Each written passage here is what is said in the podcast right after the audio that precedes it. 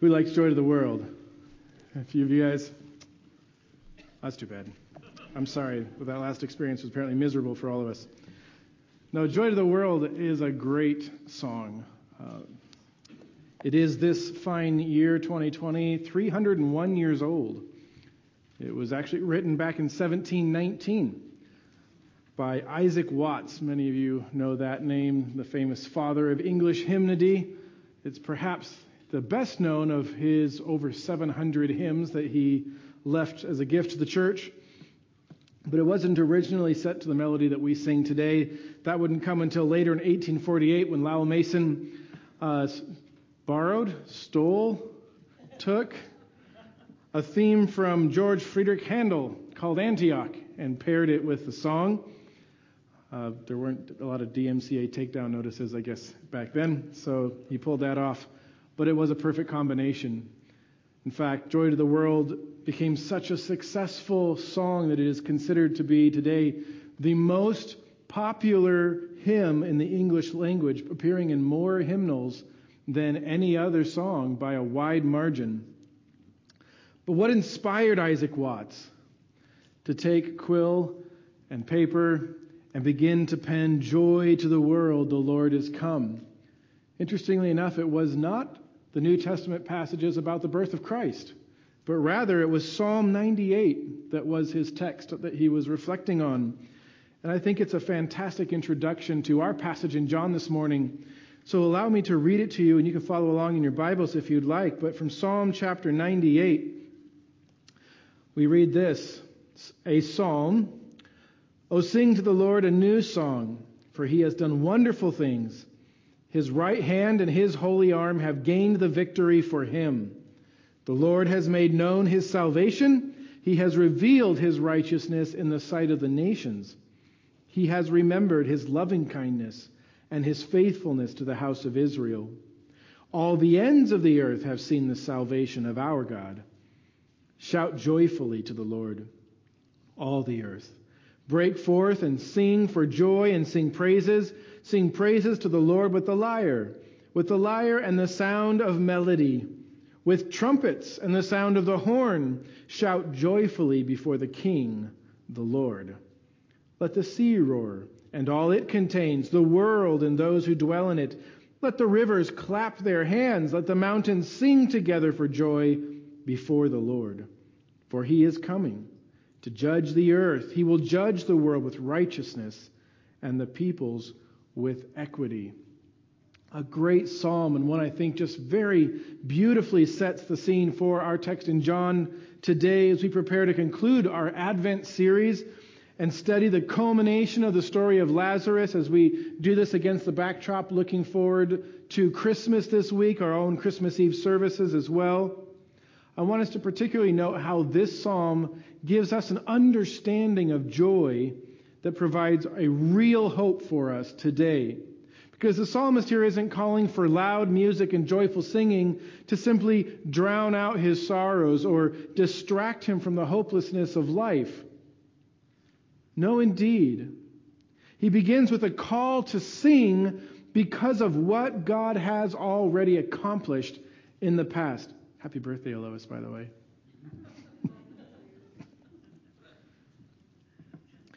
The many victories of God paper the walls of history.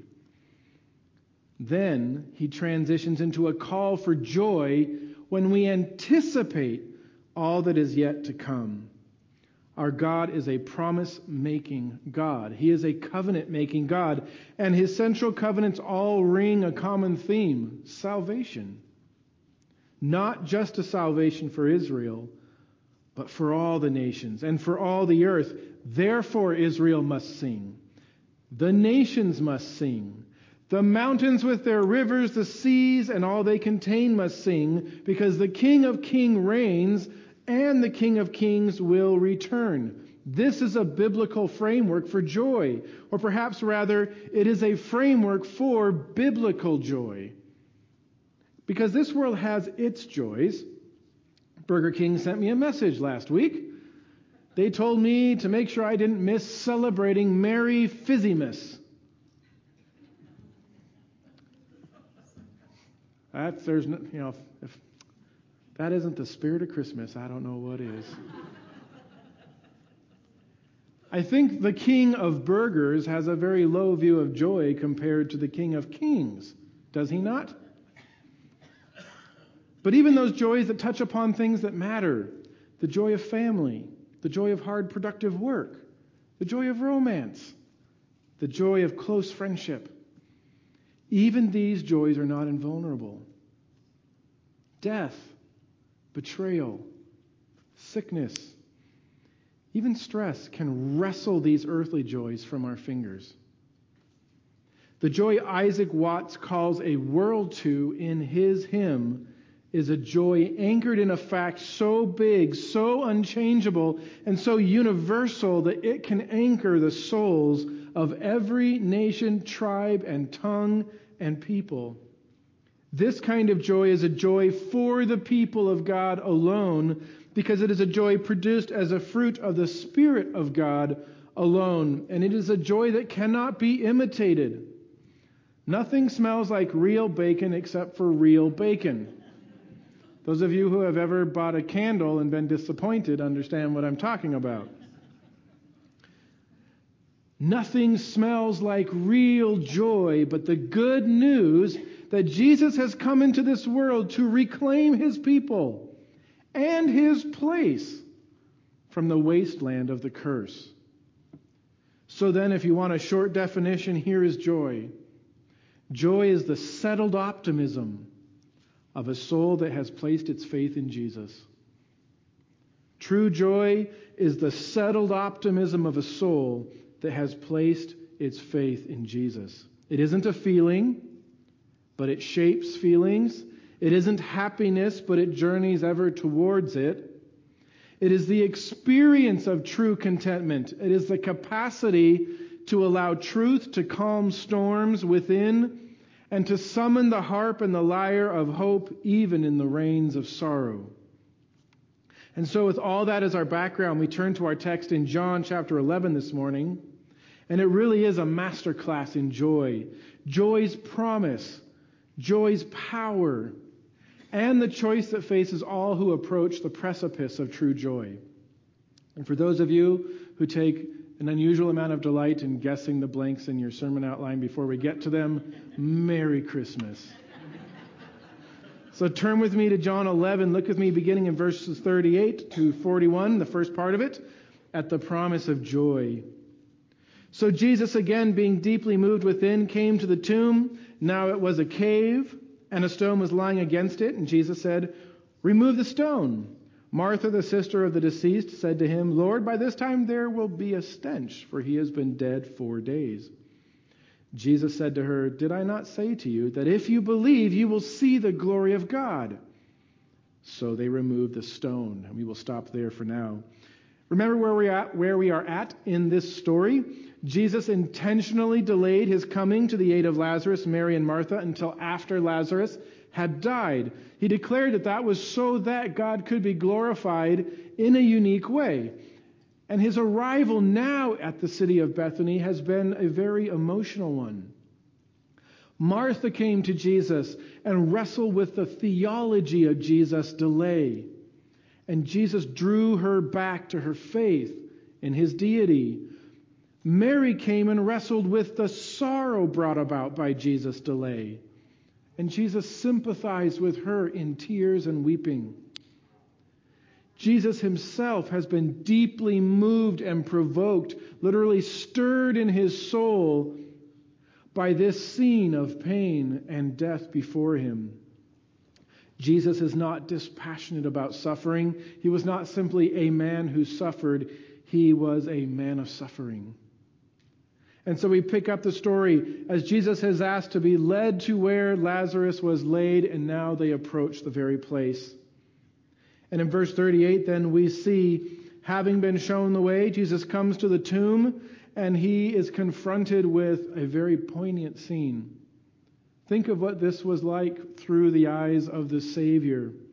The tomb represents so vividly as a symbol that great enemy he had come to defeat. And there interred within one he loves dearly, cut off from the living by death. All around him stand his friends, his disciples, Mary, Martha, those that he loves, who will all one day face just such a tomb. The crowd pressing in behind reminds Jesus of the sheer scale of ruin that death wreaks on all mankind. Jesus knows he himself will shortly lie within just such a tomb. It's a moment that really encapsulates so much of the big picture of what Jesus' life is all about. And so, for the second time this day, seeing this scene, the heart of Jesus is provoked. It is the visceral reaction of the Creator to the plight of the fallen creation. And you this morning who have faced the bitter gall of death, who have felt your own heart provoked by the wrongness of death, take courage and know it provokes the heart of our Savior too. We read, It was a cave, and a stone was lying against it. And Jesus said, Remove the stone. The tomb here of Lazarus, like most in the land of Israel, was a cave hewn in the limestone. A simple opening would lead to a low roofed chamber with ledges or nooks carved to receive the bodies of the family who had made it. And then to keep predators, scavengers, or even just tomb robbers from desecrating the tomb and those who laid there, a large stone would be set at the entrance of that cave. And these stones, often aided by a ditch or channel that they could be set down into, would be very heavy and effective at keeping out any individual who was trying to get in. Only a group of the strong could lift such a stone once it had been placed. And that's exactly what Jesus is now calling his disciples and the bystanders to do. Jesus provoked in his heart, he's not stopping here for a sermon. He's moving directly to the great miracle for which he came to the city. But then Martha jumps in with her famous objection. Martha, the sister of the deceased, said to him, Lord, by this time there will be a stench, for he has been dead four days. It's almost an involuntary reaction in her calling Jesus to reconsider his request. As one scholar noted, our natural thinking is never swift enough to rise to the height of our faith. And this appears most frequently when faith is to be rewarded by actual sight. You ever notice that? that sometimes we get the most jumpy right before God does something that's the most awesome? Remember, it was Martha who had just declared that Jesus was the Christ, the Son of God, even he who comes into the world. But here, all she can think of in the moment is that this gesture of Jesus is going to end in a humiliating disaster. Unlike the Egyptians who embalmed their dead on occasion, mummified them through this lengthy 70 day long process, pretty gnarly too for you kids that want to ask your parents to explain in detail how that all works later. Jewish burials did nothing to slow decay. The body was wrapped in linens and spices for burial, but the spices were not for preserving. They were merely to mask the smell of decomposition.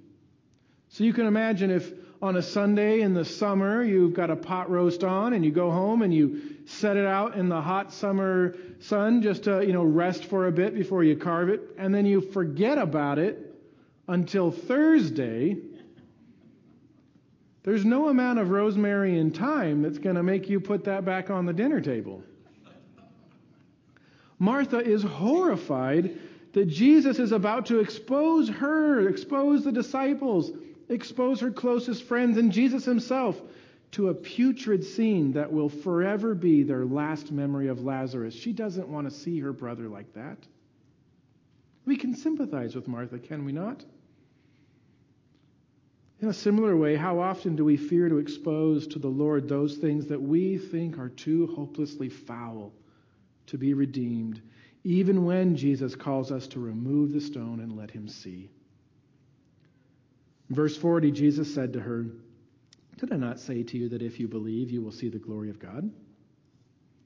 Jesus doesn't simply motion the men to proceed he doesn't move past Martha's comment. He responds to it, but he doesn't explain to her why her central concern over the given circumstances is unfounded. He doesn't tell her, don't worry about it, it's not going to be as bad as you think.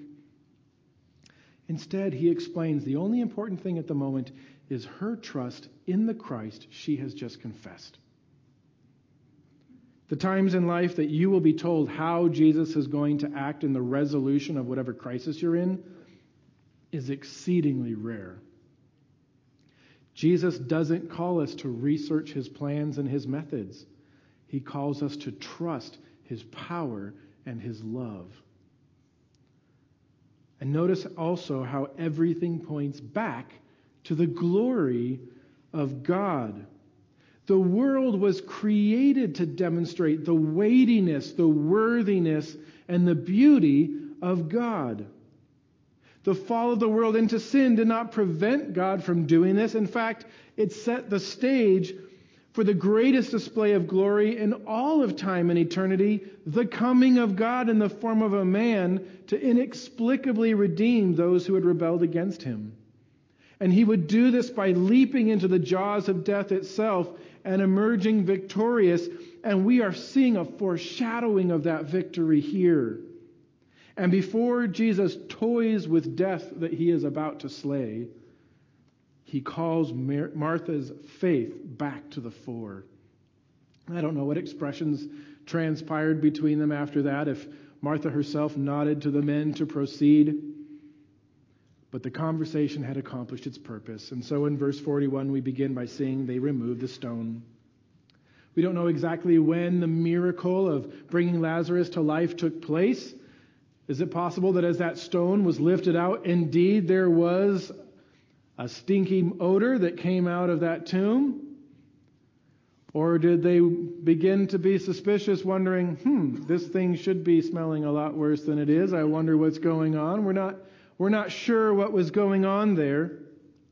But we do know this joy is on its way for those gathered around this tomb, and that joy is attached to the promise that Jesus has made that he goes to wake Lazarus up and that God is about to be glorified. Our first lesson this morning is this pin your joys to Jesus' promises. Pin your joys to Jesus' promises. Don't let your soul rest on any pillar that does not have its first course laid in the promise of God. What do you look to even this Christmas season to refresh your soul? What are you counting on to bring you joy? For some of you younger ones, maybe it's you're really hoping you get that present under the tree. I'm pretty sure Toller got the last salad shooter for miles, so you're going to have to hope that wasn't on your list. But for some of us that are older, after a long, hard year, is it children being nearby, grandchildren being nearby, a break from, from work, a chance to rest. Is that what we're looking to? If I can just attain that this Christmas season, then I can be refreshed in my soul and have joy. Temporary refreshment you may find, but joy is not there. That's why so many people, there's this massive surge of depression in the early new year as people realize, man, it didn't work. Pin your joys to the promises of Jesus. And the good news is, Jesus has a promise for everyone. He has a promise for everyone. Here it is believe in Jesus, and you will see the glory of God. That's a promise for those here today who have never surrendered to Jesus as King. If you will even now, this very minute, cry out in your soul and ask God to accept you as His own because Jesus took your place before the judgment throne of God, you will see the glory of God. You will have a joy open to you of entering into the family of God this very minute and becoming an heir with Christ of all those things that truly matter and which cannot be taken away. It is also a promise for those who call Jesus King.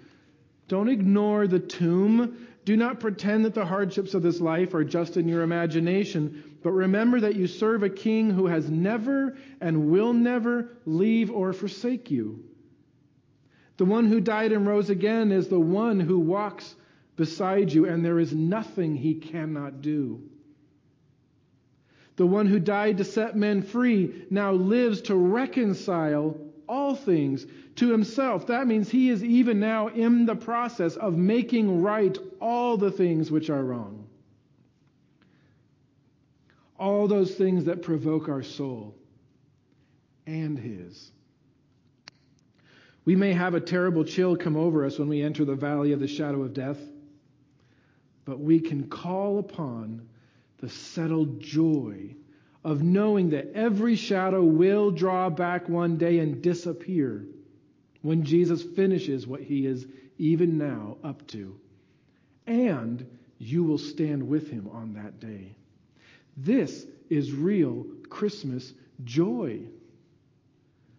The Grinch only got halfway. When he observed Christmas is about more than packages and all the trappings, he still fell short. We'll cut him some slack. He's a cartoon.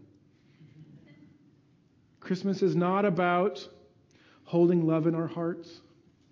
It's not about being with family, manifesting some intangible spirit of Christmas.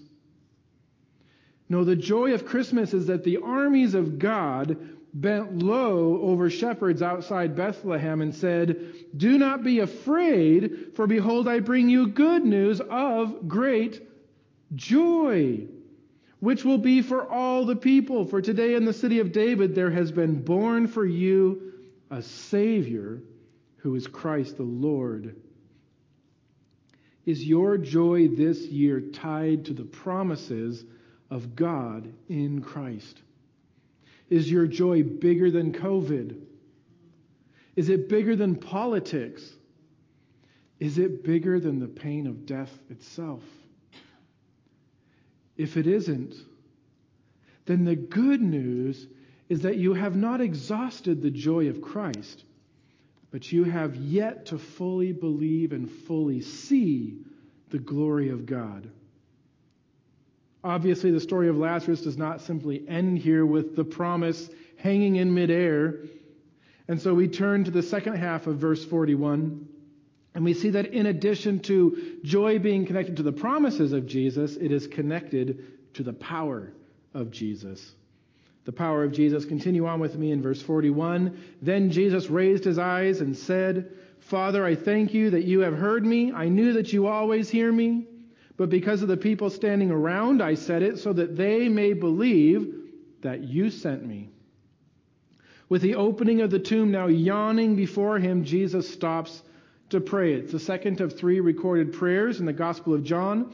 All are precious windows of Jesus talking about his mission with his Father and the perfect unity between Father and Son that is had there. As John has shown us over and over in John, there's a pattern to these miracles, and Jesus is pulling us back into that pattern. First, Jesus confronts an impossible situation. Jesus presents himself as the one sent from the Father and calls for belief. Then Jesus performs a miracle, and then the people respond.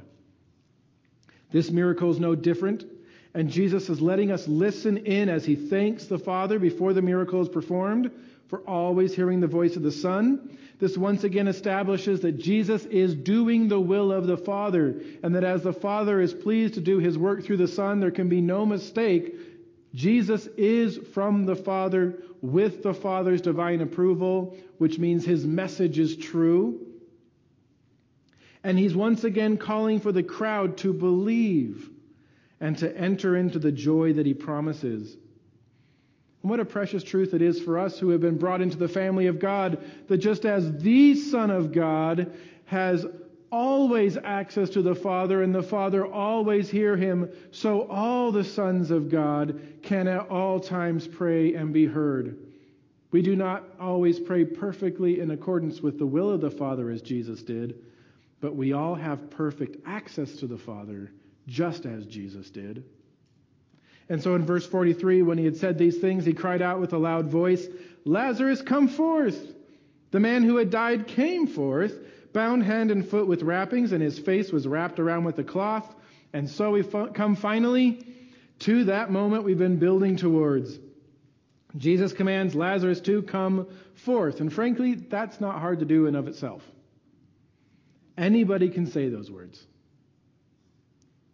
And tragically, I recall a church that sought to do something similar not that long ago, and they spent days trying to call someone back from the grave. But they failed. They failed as all who have ever tried to bring the truly dead back to life have failed.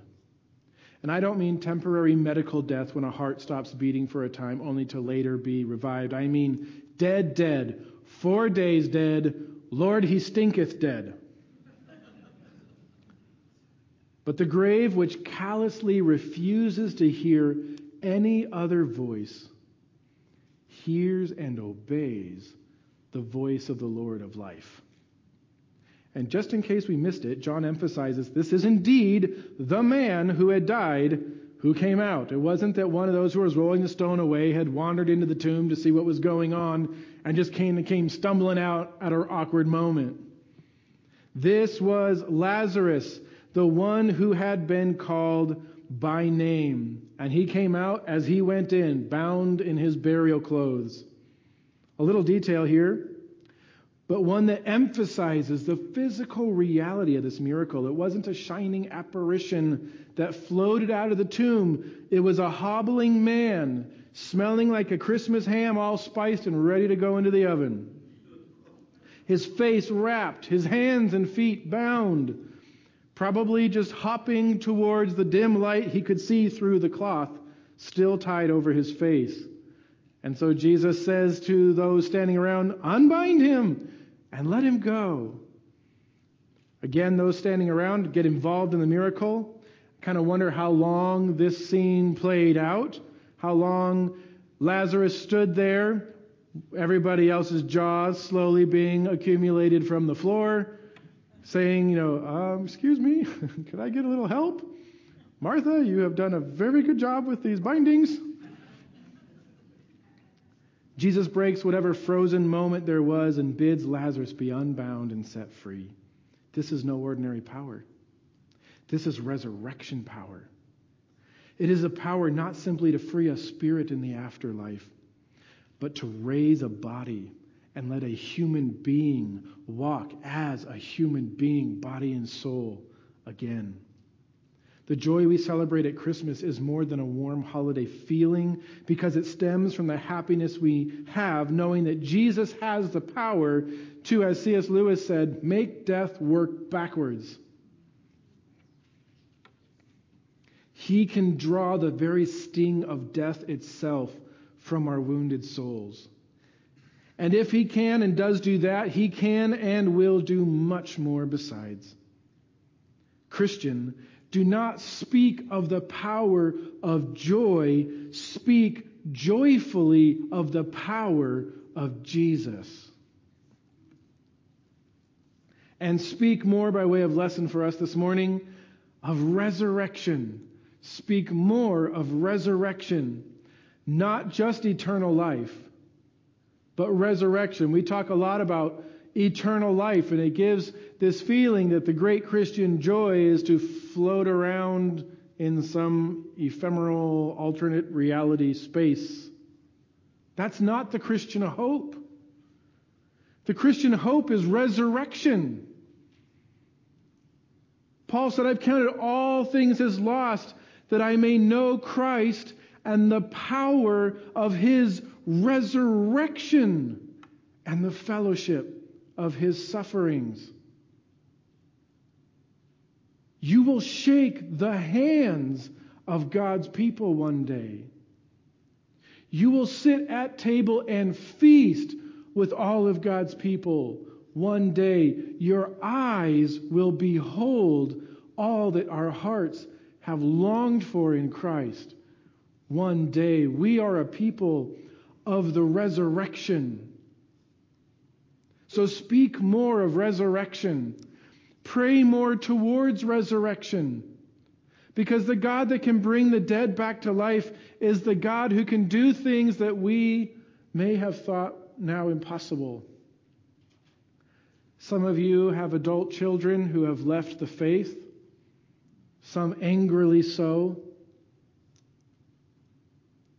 Martha had no hope of seeing her brother again in this world. But God had other plans. And the God who can call Lazarus by name from a tomb can call your loved ones, your friends, whose hearts are now cold and dead towards the things of Christ, and call them to life at any time. So never cease to pray towards the hope of resurrection and worship more until resurrection. All of life should be an act of acknowledging the worth of the one who broke the teeth of death and who will call all his own from the dust into an eternity of life. It must compel us to worship. And though all who know the promises and the power of Jesus should be drawn to worship him, the sad reality is not everybody does. It's unlikely, even in this room this morning, all who are gathered here have come to Christ in worship. When we are confronted with the work and the claims of Jesus, we find ourselves inevitably at a precipice. Will we accept the joy Jesus offers, or will we reject it in favor of some other supposed source of lasting happiness? And we see those gathered around the tomb of Lazarus at that very precipice in verses 45 to 46, where we read, Therefore, many of the Jews who came to Mary and saw what he had done believed in him. But some of them went to the Pharisees and told them the things which Jesus had done. Here at the precipice of joy, we see the final and expected element of the miracle. This is the response of the people to the miracle. John has shown us each time that Jesus does something supernatural, it divides the crowds. And you have the first group, the many who, seeing what Jesus did, believe. What joy must they have experienced as their questions and tentative curiosity about Jesus gave way to belief in the one who could call men from the grave. I imagine Martha standing there going, I told you he was the Messiah. I imagine Mary unable to speak at all, tears of joy coming down her face. And I wish I could say that that was the inevitable result of witnessing the power of God on display, but it's not true. And in verse 46, we see others Instead, go to the Pharisees and tell them the things which Jesus had done. Given that John here is contrasting them with those who believed, and given that he has, after all the miracles of Jesus, made a point of showing those who accept and those who reject, I don't think John is simply saying, Isn't it neat that all these people went with helpful information to tell the Pharisees so that they could believe? No. Given the open hatred of the Pharisees towards Jesus, this is tattletaling. A miracle like this and the resultant surge of believers could not be ignored. The Jewish leaders had a big problem on their hands if they wanted to maintain their grip on power and influence in Israel. And some in the crowd, even after seeing Lazarus walk from a tomb, believed the most pressing issue was not how to enter into the salvation of the Messiah, but how to deal with Jesus as a political threat. Sadly, true today as well. A couple final lessons for us this morning. First is this come forth into joy. Come forth into joy. What a picture of salvation we have here in Lazarus. We are indeed, apart from Christ, dead in our sins. Not sick in our sins, not tired in our sins, not oppressed in our sins, not distressed in our sins. We're dead. And will remain so unless the one with power over death calls us forth. Is this the day Jesus calls you from the tomb of your sin? Does he even now stir your heart, not with a feeling, but with a conviction that the claims of Christ are true? that he came, that he died, that he rose again, that he satisfied the wrath of God towards sinners, and that by faith and faith alone we may have peace with God. If that is the growing conviction of your heart, you may know you are even now hopping towards the open mouth of the grave. Come forth and enter into his joy. And secondly, comfort with joy. Comfort with joy. Jesus taught us this from early in his ministry. All the way back in John 5, he reminded us Truly, truly, I say to you, an hour is coming and now is when the dead will hear the voice of the Son of God, and those who hear will live. Paul spoke of this reality in 1 Thessalonians 4 this way For the Lord himself will descend from heaven with a shout, with the voice of the archangel, and with the trumpet of God, and the dead in Christ will rise first. Then we who are alive and remain will be caught up together with them in the clouds to meet the Lord in the air. And so we shall always be with the Lord. Therefore, create your eschatological timeline charts with these words. No, that's not actually what it says. Therefore, comfort one another with these words. For many, the season of Christmas is particularly hard. It brings up too many painful memories of what has happened in the past. We look around us and are haunted by the ghost of Christmas could have been. There is no Christmas present there is no sentimental song, there's no twinkling light in the falling snow that can bring comfort to such a heart. But the promise of resurrection power can.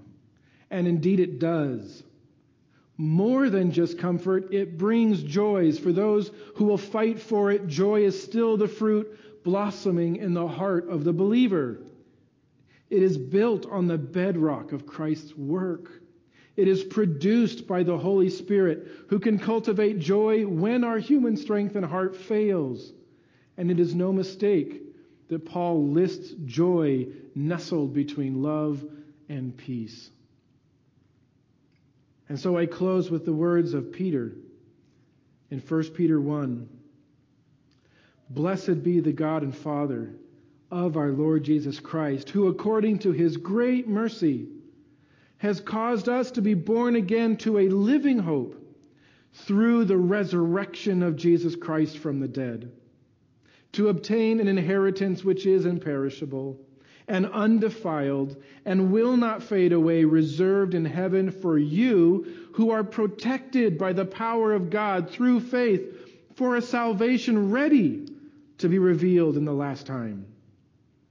In this you greatly rejoice even though now, for a little while, if necessary, you have been distressed by various trials. So that the proof of your faith, being more precious than gold which is perishable, even though tested by fire, may be found to result in praise and glory and honor at the revelation of Jesus Christ. And though you have not seen him, you love him. And though you do not see him now, but believe in him, you greatly rejoice with joy inexpressible and full of glory, obtaining as the outcome of your faith the salvation of your souls. Would you pray with me?